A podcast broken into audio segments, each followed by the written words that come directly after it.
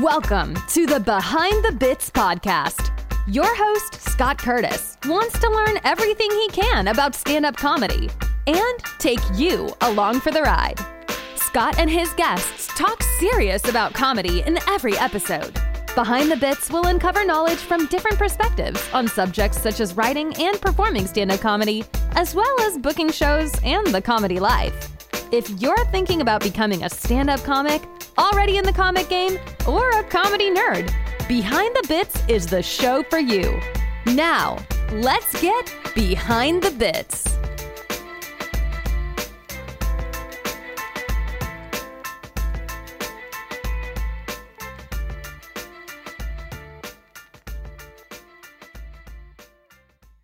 Hey, BTB buddies, this Shanda song episode is a good one, and Shanda is headlining the Comedy Attic in Bloomington, Indiana this New Year's Eve.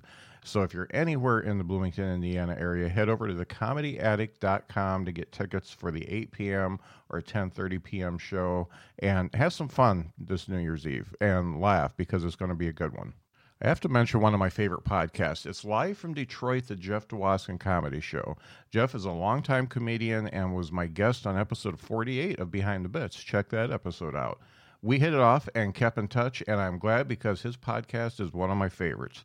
Jeff gets great comedians like Paul Provenza and John Heffron on the show, along with cool stars of TV and movies from the past and present. Would you like to hear more about the most iconic movie of our time, E.T., the extraterrestrial? Well, he's got Dee Wallace on a recent episode to tell you all about it. How about Ed Begley Jr. or maybe even Carole Baskin? Jeff gets the stories you haven't heard from all these great guests and gives you social media tips along along with it. Give Live from Detroit, the Jeff Dwoskin Comedy Show, a listen and let me know what you think.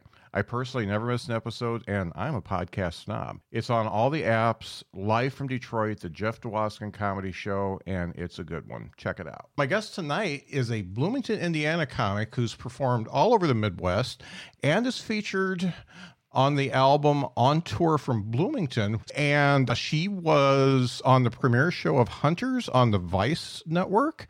She's performed at the Finger Lakes Comedy Festival, the Milwaukee Comedy Festival, and I may be speaking out of turn here, but I believe she may have been the pregnantest performer to ever take the stage of the prestigious Com- Limestone Comedy Festival. I, I, think she might have given birth the next week. Now, the cool thing is, and I want to put this graphic up so I don't forget, she is headlining the often talked about Comedy Attic in Bloomington for New Year's Eve. So she's doing a, I believe it's an eight o'clock show and a ten thirty show, and the ten thirty show you get champagne and all that kind of stuff. But uh, totally stoked for her, and I believe she may be the only guest I've had on here that I actually performed on a real show with. So it's pretty cool. Let's bring her out now. It's uh, Shanda Song. Shanda, how are you? I'm great. How are you, Scott? Great. It's uh, great to have you on, and uh, I'm totally stoked about you headlining the Comedy Attic. I'm going to start this episode by having a cough attack. That's okay. That's okay. oh, I'm just so excited. I can't breathe.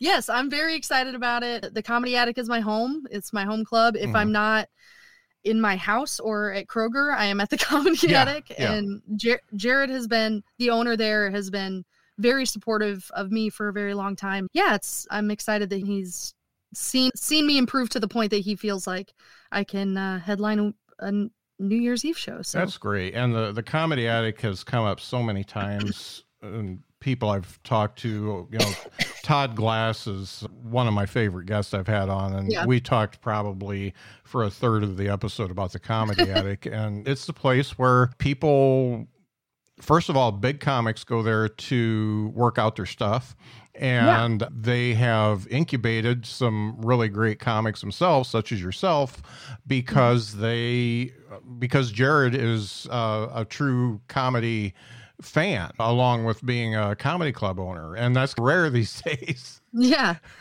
yeah yeah it's great because it's such a it's such an incubator is a great word for it where right there is where it's warm it's cozy it's an accepting area the audiences are smart and Mhm. well behaved it's the perfect place to test out new material and it's the perfect place to record albums i've watched so many album Yeah. recordings Yeah. in that club and so many comics from all over the country come to bloomington to record at the comedy attic because it is just such a good room and good audiences and i i feel very fortunate to be living in a small town in southern indiana but then have this seat of comedy right here Yeah. and i can run down the street and see amazing people Mhm. and i think it's been extremely helpful to me in my comedy and not something that i would have had if i lived other places Yeah, Yeah. it's it's definitely the gold standard of comedy clubs, and uh, I got to get Jared on the show sometime since I've talked about him so much. But yeah that, that'll be another show. So let's back up a little bit because I did mention that you were super pregnant. I, I, I guess you can't be any more pregnant than you already are, but you were due very soon uh, when you uh, did the Limestone Festival. I think that was the first time in 2018. Is that right? Uh yes, that so I started comedy when my oldest son was a year old Okay. and I have since had two kids Mhm. and the the first my second kid was my son was born in 2016 and there's a contest at the comedy attic every summer Mhm. and I was in that contest and I was progressing as was my pregnancy and Yeah. I was like okay what are we going to do here and the show for the semifinals was was Wednesday night Mhm. and I did the show and I my water broke Thursday morning Oh wow! and he was born on Thursday and uh, and I had been eliminated so the audience Uh-huh. knew they were like this lady is not going to be around next week let's not even yeah.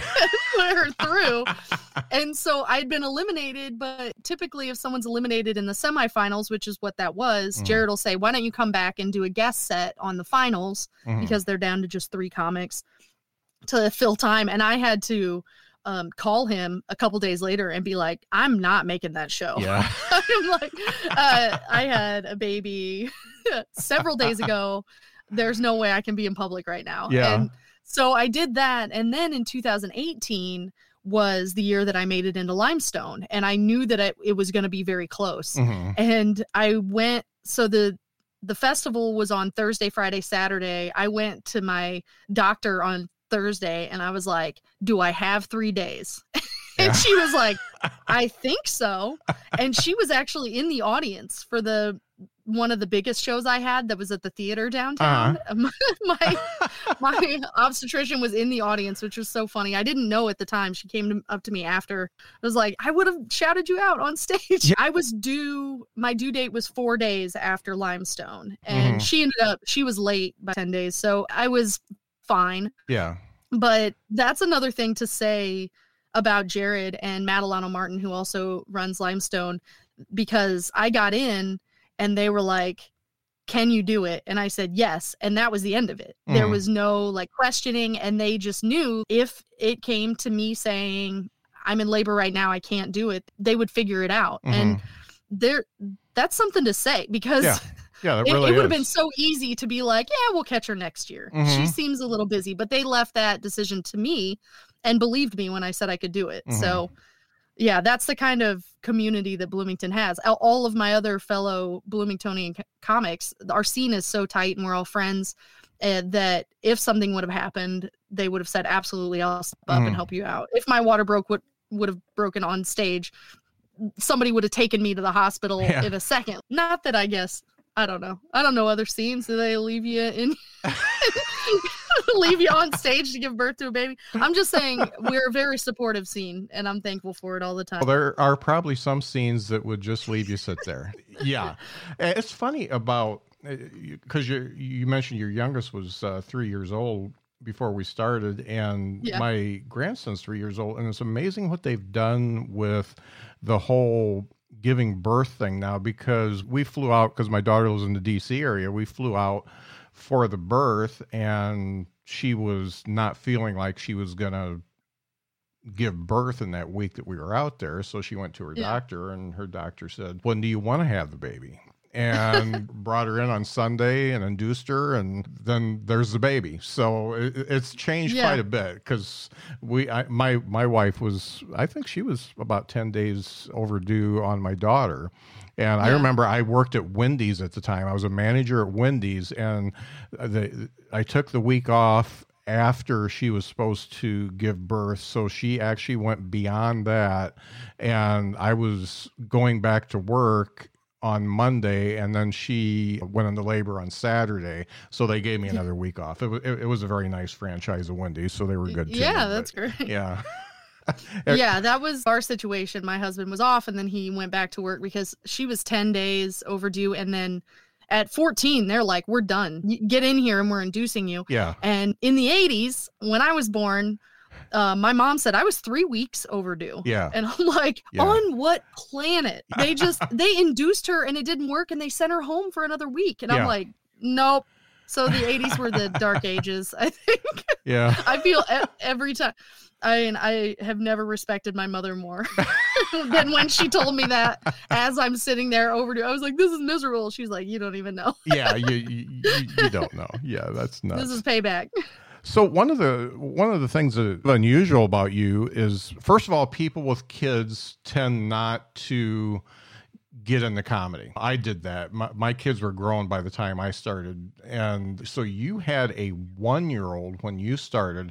What was it Yeah. that compelled you to start doing stand up comedy when you've got a one year old at home?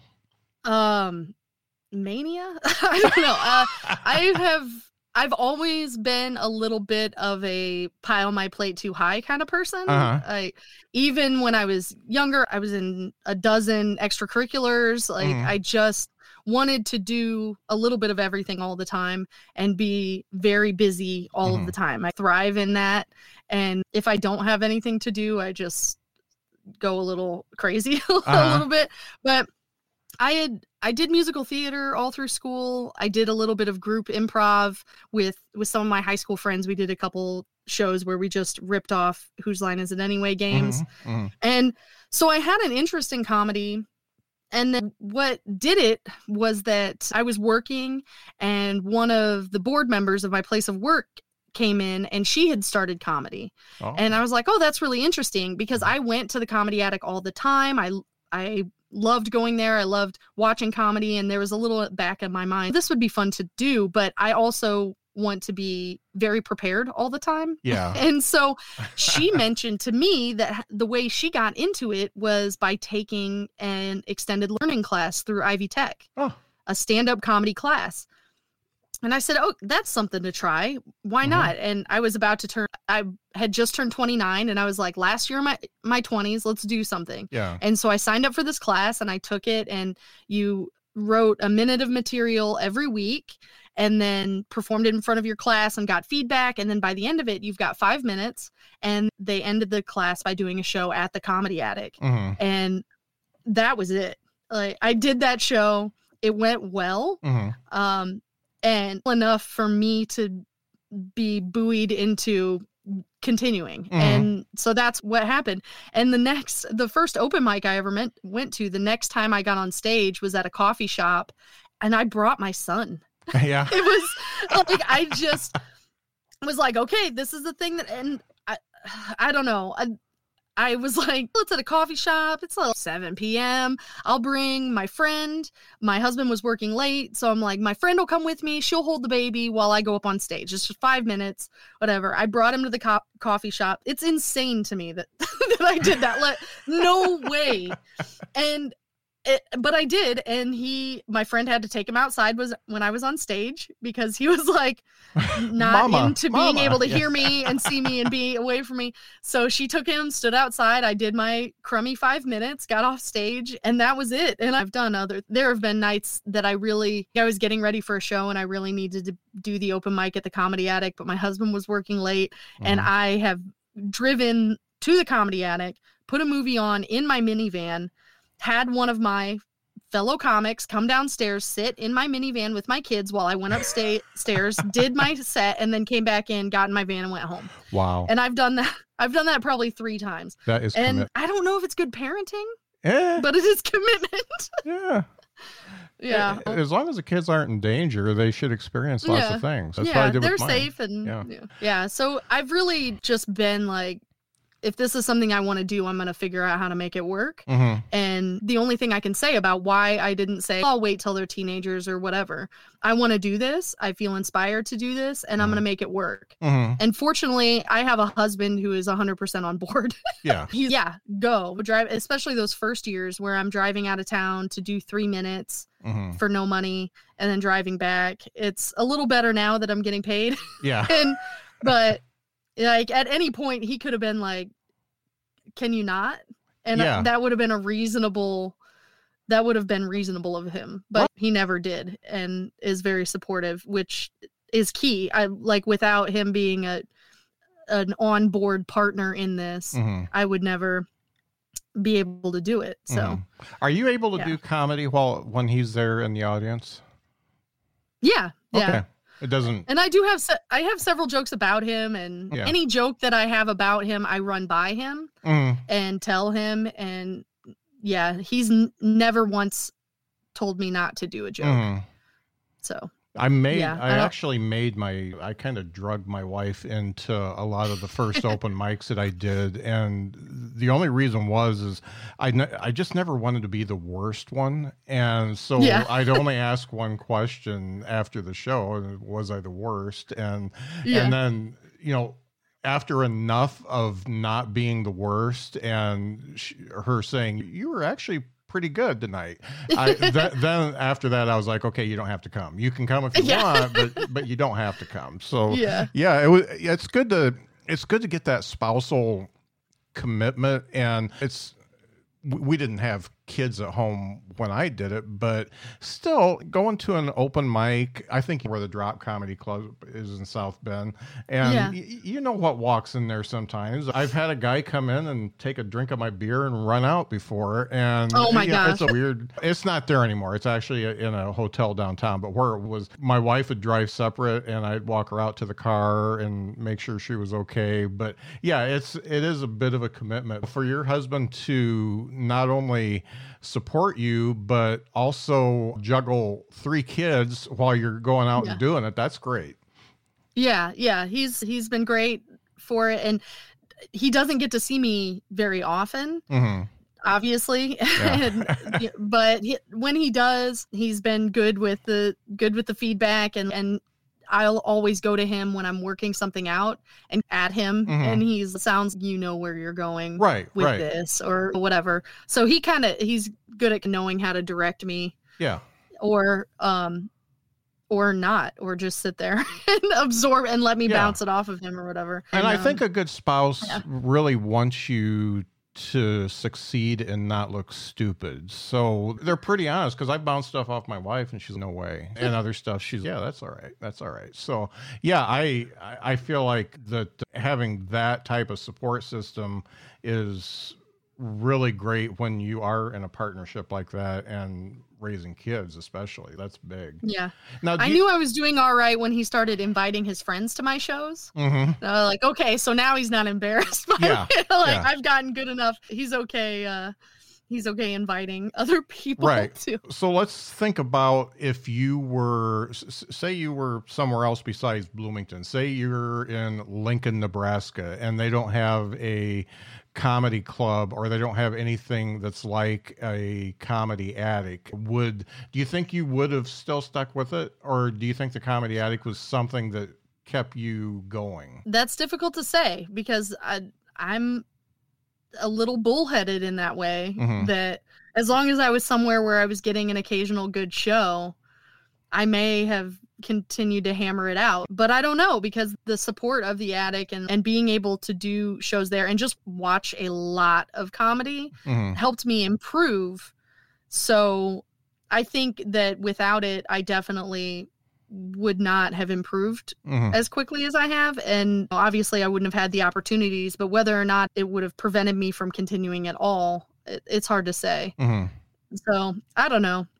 I'm pretty bullheaded, so maybe I would have just still done it. Yeah, definitely wouldn't have had so many awesome experiences. Yeah, yeah, for sure. And um, thinking about those first sets that you did, and how you are now, how much like the person that was on stage when you first started are you now? Pretty similar, I think. I think that what I've tried to come away from is doing only parenting jokes and being a mom jokes. And there is value in that and there is an audience for that for sure. I've had many audience members come up and tell me like oh i'm a mom. I remember all that stuff especially when i was pregnant and i was just like i don't like being pregnant. Mm. everybody has to say that it's a miracle and you love it but i'm here to tell you that this sucks.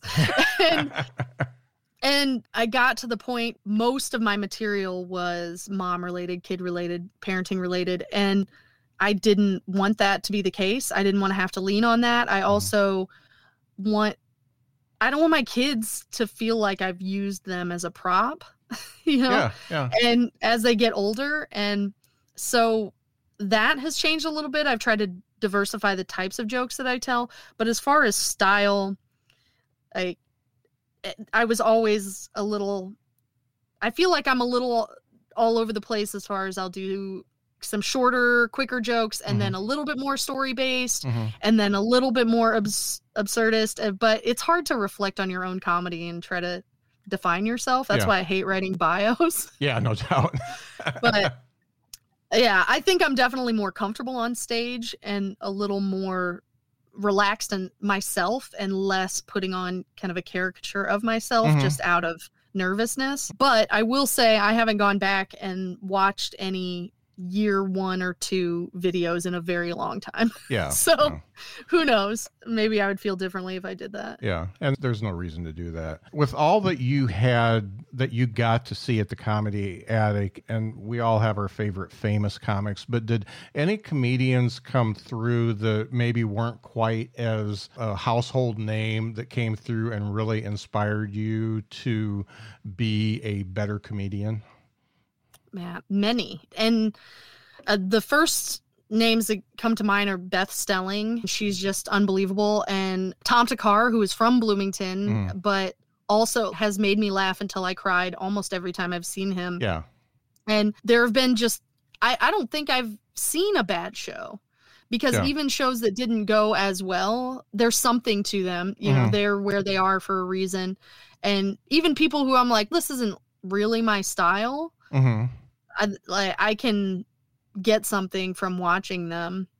But yeah, Beth Stelling was one of the ones that I watched right at the beginning and I was like, she's it. She's incredible. Yeah.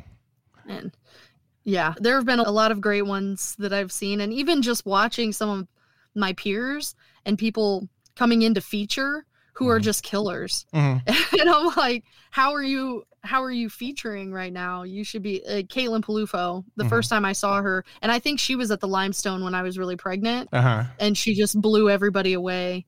And she has headlined since then. Yeah. She's so funny. That's one of the great things about watching shows because we get these incredible features too. Yeah, people who are smart and hungry and mm-hmm. just so good.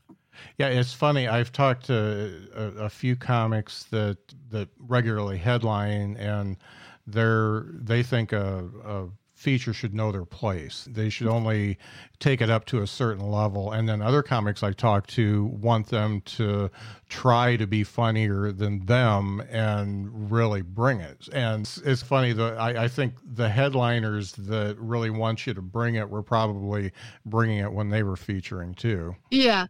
Anybody who's going to tell a comic that goes before them pull back a little bit, like yeah. that is.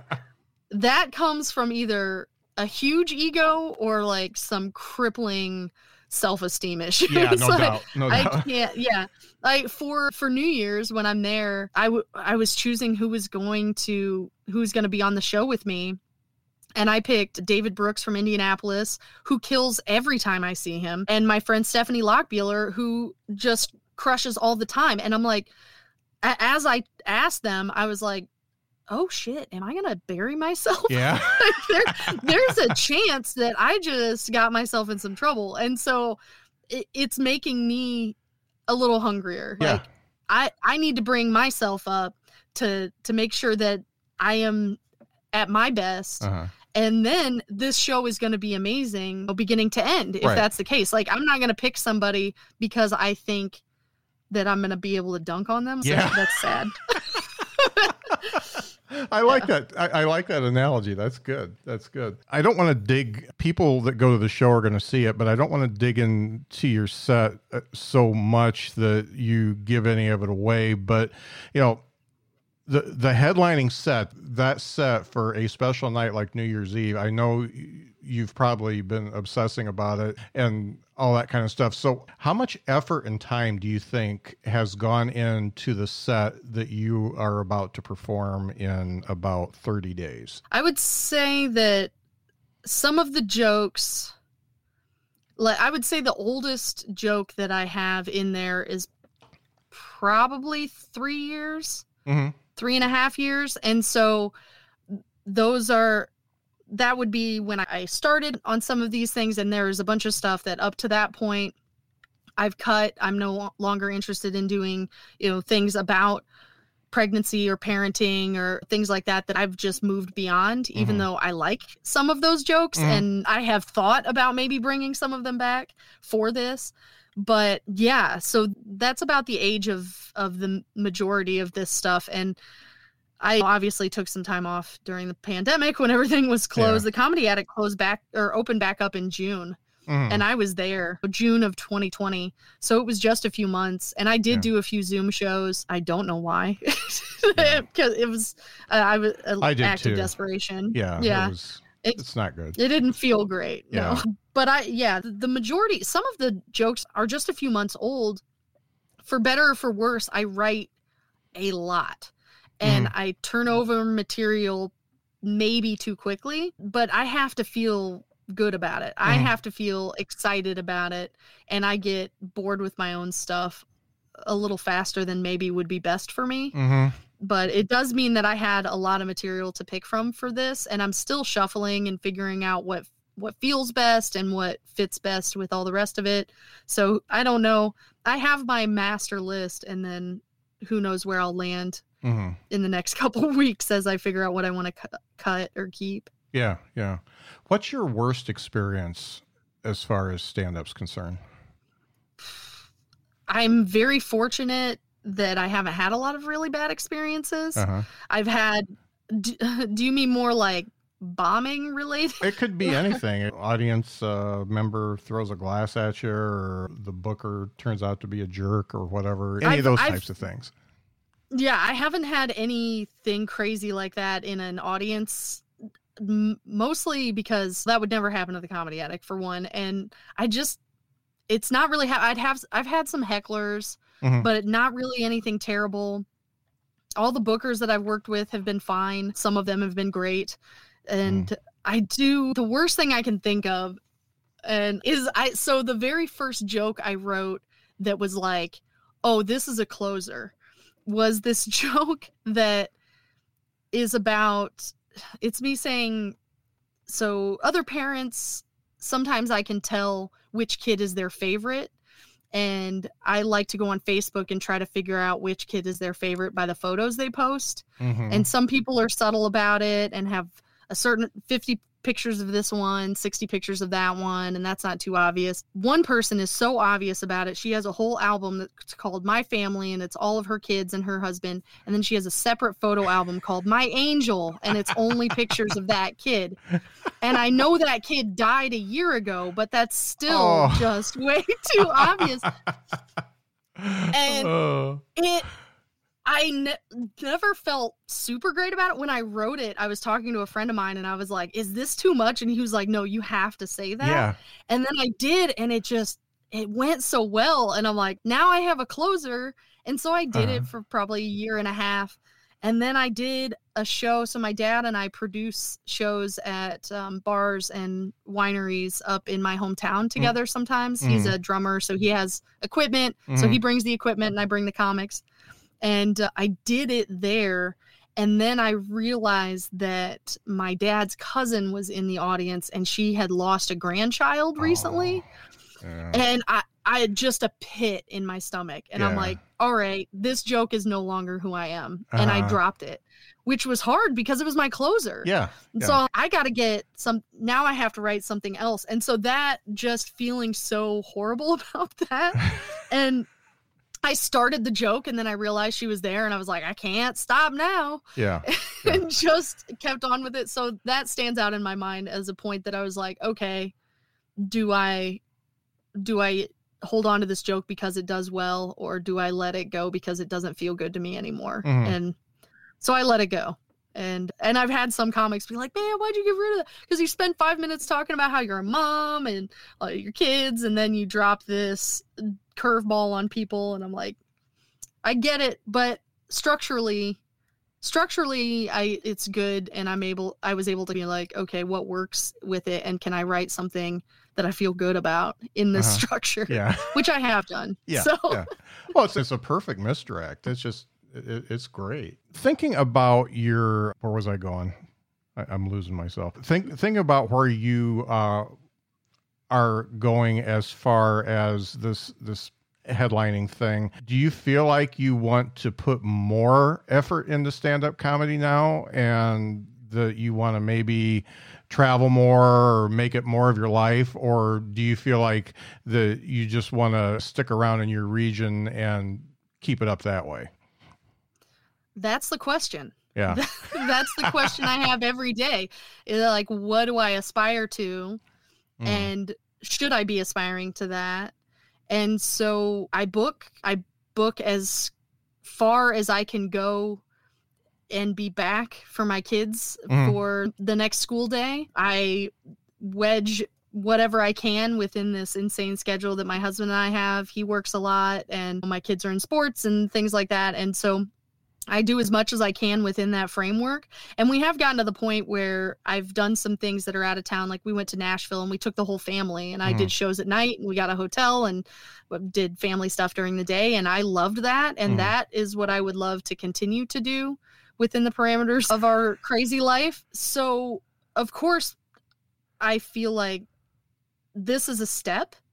And so I want to immediately look what's the next step mm-hmm. and where do I go from here?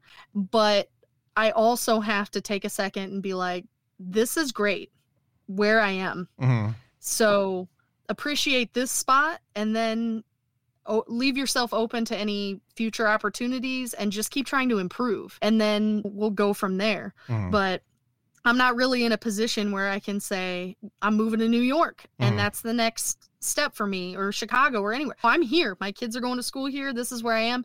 And i'm fortunate that bloomington's about four hours from several major cities. Yeah. And so uh, there's a possibility that i'll I'll be able to continue to expand and things as we go. But it's really hard to make make a, a goal like that beyond what I've already achieved. So I want to just sit here and appreciate where I'm at. And mm-hmm. then I do have some other things booked in January already that I'm excited about. And so I feel like I've leveled up a little bit and that's great, but I don't want to get caught in caught up in what's next. That's good. That's good. You mentioned that you write a lot. Do you have a schedule that you write, or do you, does it just all come to you and you stay up late writing sometimes? Wildly wedging writing in every second okay. my, like anytime a thought enters my brain i've got to put it somewhere and mm-hmm. so that means i've got notes in my note app. I have mm-hmm. voice messages in my voice app. Mm-hmm. I have three, four notebooks. I have it's just everywhere, manic craziness. And if I get a second, like that's where I'll put premises or just any moment.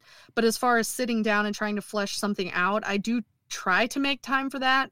Mm-hmm. I can't always do that. And then sometimes you do, you sit down, you're like, I'm going to write for half an hour right now and then nothing comes. Yeah. So it's really just uh, as as the mood strikes me and as I have a moment to scribble something while I'm sitting in the pickup line or late at night, I wake up and write some stuff down or whatever. It's just wherever I can fit it in. And having all the mom material and deciding that you want you don't want to be defined by the mom thing even though that's part of you.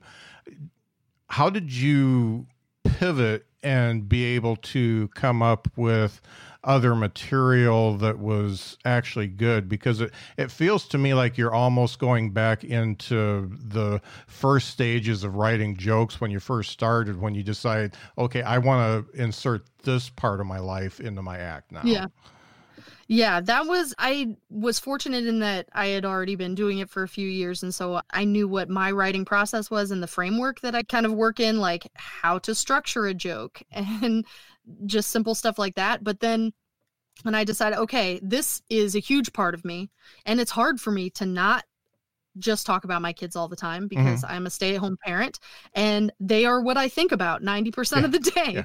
And so to try to force myself to look elsewhere, I'm like, okay, let's talk about my marriage a little bit. Let's talk about my husband a little bit. Let's talk about who I am uh, and what I was like growing up and what the follies of that and the things that people can relate to or not in that. And so those are the kind of places that I initially looked and I will say so during the pandemic, Mike Birbiglia, who I love, started a podcast, Working It Out, mm-hmm. where he was just on talking, working out bits mm-hmm. with comics. Um, I believe he's still putting out some new episodes, but a little less frequently. Mm-hmm. But I got so into that and the his process and one of the things that he said that resonated with me was like let's take the the worst thing that's ever happened to you mm-hmm. and write about that. Yeah and find comedy in things that aren't funny mm-hmm. initially. Mm-hmm. And so I took that to heart and started looking back and I almost drowned when I was 6 mm-hmm. and it was a a pretty big event in my life obviously and I'm like okay this is a thing that is on its face not funny at all. Uh-huh. So what where am i where am i going to find funny in that? And it took me a while. It took me several weeks of me working through different parts of how it happened and my parents reaction and how it's affected me in my life. And i wrote for the finals of the comedy festival in 2020 i wrote 10 brand new minutes all about that. Mm-hmm. and the whole thing was just here's this horrible thing that happened to me. I'm going to spend 10 minutes trying to make you think it's funny. Uh-huh. And that has been whittled down to um, a seven seven minute bit, 6 mm seven minute bit, and where I rage about Oreos, which I will be doing at the and it that was a huge exercise for me to be like, okay, I'm gonna take this big thing and I'm gonna figure out where my angles are and then i'm going to beat it down whittle it down mold it move it turn it around. And i worked on that for a while and it was really fun for me to be like this is what i'm focusing on. That was huge to take that tack of being like what's not funny? And mm. let's go there. And that's really it's really a good thing that you're you're defining yourself as a whole person and not just the yeah. you you could almost get to be a caricature of a mom. You could be you know like a Roseanne yeah. Barr or something like that if, if you do it long enough, and that's all your material. So that's really good. I was going to ask you, your boys are old enough now that they they probably know that mom does uh, some stand up. what do they think of it? My oldest is eight, so he is right there hanging out in between this is just a lame thing that my mom does uh-huh. and talks about so i'm not especially interested in it mm. but then also i want to know more about it. So he will ask me how shows go and ask me he he wants to know who did the worst. Yeah. He's like who, what was a bad joke? Tell me one of the ones that was really bad. Yeah. I want to know which is very funny but yeah and that and they have been to the Comedy Attics. Greg warren does this thing once a year. He does an, a, a show for kids. Yeah. And it's so fun and i took my my son to that and he loved being there. He loved watching the comedy and stuff. And um he's a funny kid and i've asked him about jokes before. I'm like, do you think this part is funny or is it funnier if I say this? Mm-hmm. And whether or not I listen to him is something else. My target audience is not eight year olds. Yeah. but, but, yeah. And then my five year old gets, I'll say, I have a show and I'll be back mm-hmm. after you're in bed and I'll come in. And so he knows that, but I don't think he fully understands any more than that. We did go to my dad's house and we were out in the garage and I was like, oh, and he saw the door up in the top of the garage, the roof, mm-hmm. and he said, what's that? And I said, oh, that's uh, that's Papa's attic. And he goes, oh, Papa, I didn't know you had a comedy attic. Oh, the cutest. Oh, like, yeah, that's that's it. That's where I hang out. I climb up one of those ladders and hang out with the Christmas decorations. oh, that's great. So one of the things I like to ask everybody is what what do you know now about stand up comedy that you wish you would have known when you started? So I think that my answer to that is going to sound uh, arrogant and it's going to be nothing. Uh, it's going to be that I think everything I learned in my own time in the order that I needed to learn Mhm. it in. Mhm. And I'm still that way. I wouldn't give myself any cheat codes now if I could Mhm. because I'm in process. I'm always in process. I'm Mhm. always thinking about how I can get better, how I can change the way I do things a little bit and whether or not that's going to work for me. And so if if I were to go back, I wouldn't want to change anything even just to say you're not as good as you think. Yeah. Yeah. let, let let that joke go. Uh huh. that one that you want to work so bad, Uh-huh. just let it go. Yeah. I wouldn't even do that because I needed to learn that when I learned it. Yeah.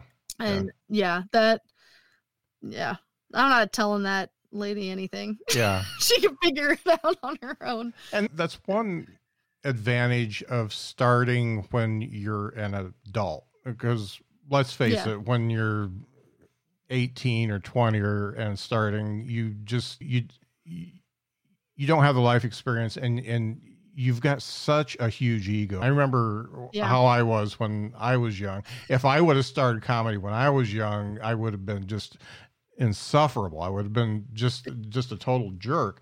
And at the age we're at, it's you can put push the ego aside and you could be a little bit more of a realist. So that's one advantage we have, I think. Yeah. I think I like I've considered doing improv in college and and other things and I and I thought about it and I'm like, man, how great would it have been for me to get that extra time? Mhm. I should have done that. I should have believed in myself a little bit more. I should have not been afraid of what that meant. I was trying to be so practical in college. This isn't going to serve me in developing a career. Like, what am I doing now? I had so I, why didn't I just do the thing that that felt like it was going to be fun? And Mhm. but then also I'm like I landed where I am when I did and it has worked out so well for me that I think if I would have started earlier, I would have had so many years of just being so bad and Yeah. so insufferable Mhm. and so miserable because of it Mhm. That I'm glad I got to where I was. And I was established of I've got a I've got a family, I had a job at the time, I had I've experienced rejection in many different Yeah. forms already Yeah. so things were able to roll off my back that I know would have deeply bothered me at 18 or 19. Yeah, no doubt. And I would have really had a hard time with. But now it's like, I can't, comedy drama can't come home with me. No. I've got too much to do. And so I think that was helpful. But yeah, part of me will always be like, what if I'd have started back then instead of wasting all that time in college trying to be a journalist? Journalism, what is that even? It? yeah. That doesn't even exist anymore. What was I doing? oh, that's great. What was the best advice you got when you were coming up doing comedy? I remember very specifically, I was talking to my friend Stephanie Lockbeeler, who is going to be hosting for me on Christmas Eve, who was supportive of me from day one. Mhm. Like I had seen her before. She saw me get up on stage one of the first times, and she came up to me and was like, "You got to keep do- doing it." Mhm. and that was huge for me. But then she told me I was languishing. I said, I've been doing the open mic a bunch.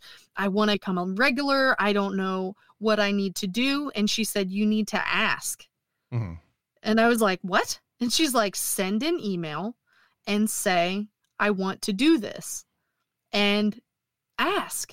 Mhm. And that would have never occurred to me Mhm. to just ask for what you want.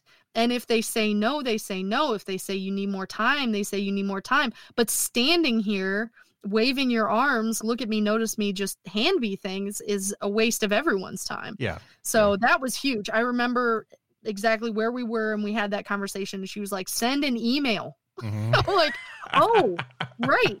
And then I did, and I was hosting the open mic like three weeks later. Yeah. Yeah. like yeah. what a- yeah so just ask that's be cool don't be a jerk to people and make yourself available and try to improve keep your head down and then ask for what you want Yeah. Yeah. So, That's Yeah. good. That's good. Can you tell me a little bit about the podcast? uh yeah so my best friend since we were nine years old. We grew up right next door to each other, and we've been best friends all the way since living completely separate lives. Like I came to go to college in Bloomington, she became a flight attendant, moved to Denver, lived out there. Now she has an alpaca farm in Ohio and I'm here. I played roller derby, I did comedy, I did we live these just in insanely different lives, but mm. we always have stayed close and it was mostly just calling each other and being like man, I learned about this thing, or I read about this thing. Let me tell you about it. And that's just always been our relationship. And I was like, I would like to do a podcast. And my first thought was with her mm-hmm. because mm-hmm. we're practically sisters. And I was like, let's just do what we always do and just talk to each other about stuff. Mm-hmm. And so that's what we've been doing. We've been doing it since April. We have a different theme every week and we each have a topic and we take turns telling each other about it. And it's been really fun. And luckily, as I mentioned it to her, I was like, How would you feel about doing this? She was like, This is very well timed because my husband Tyler just decided he wanted to get into audio and video editing. Oh, cool. Um, he, he's he's a man of many hobbies yeah. and it was woodworking before this and now he was like yeah i'll produce the show i'll do it so he does all the editing and posts it and just does everything that's great just show up and talk and yeah it's uh, it's been really fun to do what it takes to edit a podcast and do all the stuff it's a lot and i i still haven't yeah. farmed mine out and i i really need to but I, yeah. I, it's still my baby and also i don't like spending money on uh, something that's yeah. just a money suck anyway so i'll just keep doing it i think yeah i'm waiting for the day that he's like, listen to you guys talk yeah for hours every week while I edit this thing. I can't do it. I'm I hate both of you now. Yeah. and so when that happens, we'll figure out something else. oh man. It's been great having you on. And uh, folks just go to thecomedyattic.com and click on the event for new year's eve. If you're a b-towner or somebody in the area you could live all the way to nashville indiana and still hit the Comedy Attic. 8 o'clock show and 10.30 show. And the um, podcast is it's on passing all- notes with ashley and shanda and i feel like that was see this is how bad i am at promoting it that i didn't even say the name of it when i was talking about it. Well the, the funny thing is so, i looked up the podcast and i knew the name and i forgot it right when i asked you about it. So that's age. But uh, yeah thank you so much for being on the show. And folks uh, go out and see her.